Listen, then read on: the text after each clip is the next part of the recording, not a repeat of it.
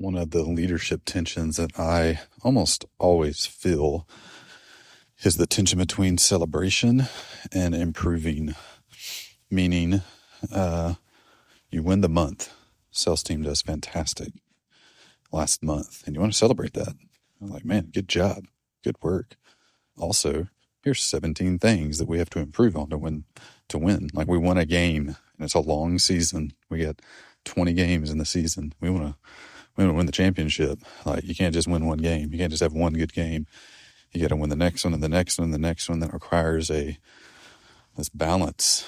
Seems to require this balance of good coaching, which is celebrate. You got 24 hours to celebrate, and then forget it all. forget the win and go back to now I have to earn it again. Celebrate, forget it, learn again.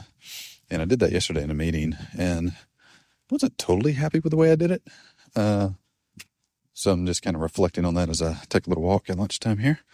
Of the beginning and end was celebration. The middle was uh, the levels they can, the, the areas they can improve and own better and whatnot. And maybe maybe it doesn't feel like it went well because I'm just I don't know. I t- think I've been soft in leadership in general, and the celebration and positivity side, and if I go into the improvement side, I can get kind of negative and whatnot, and I don't I don't want that. So just trying to find the balance in celebrating and improvement, and that is different when it's a team that I don't own. If you're the head coach of the football team and you're talking to the offense, you know, they report to the offensive coordinator or to their position coach.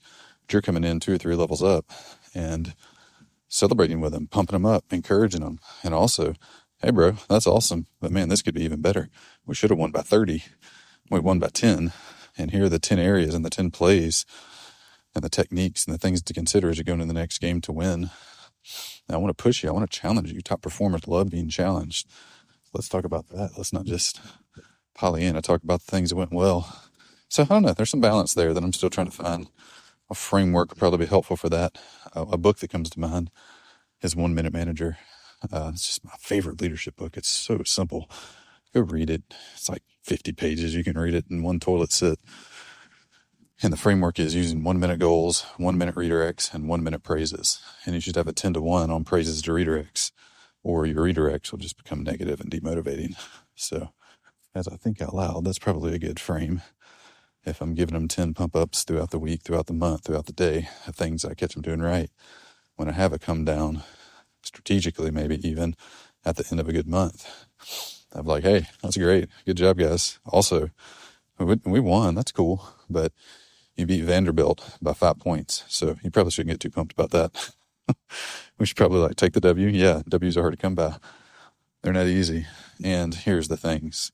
So maybe, maybe that's my rule of thumb 10 to 1, 5 to 1, a lot more praises than redirects. So when the redirects come, there's a relationship pipeline there and they're very effective. So, anyway, if you have a good framework for how to think about the pump up and the come down, holding accountable, or not holding it even accountable, it's kind of something different. Let me know. Twitter, Harris underscore Bryan. Tell me how you do it. I would love to learn. Most coaches and consultants who have a resource that they give away online aren't leveraging their thank you page, also referred to as a confirmation page, the way they should. Your thank you page is actually an opportunity to generate additional traffic to your website if you do the right things to make it go viral. This month only, I'm giving away my viral thank you page playbook, which includes everything you need to make your thank you page become a viral traffic source to your website, resulting in a lot more leads for you. You can grab it for free this month only at growthtools.com forward slash free. Again, that's growthtools.com forward slash free.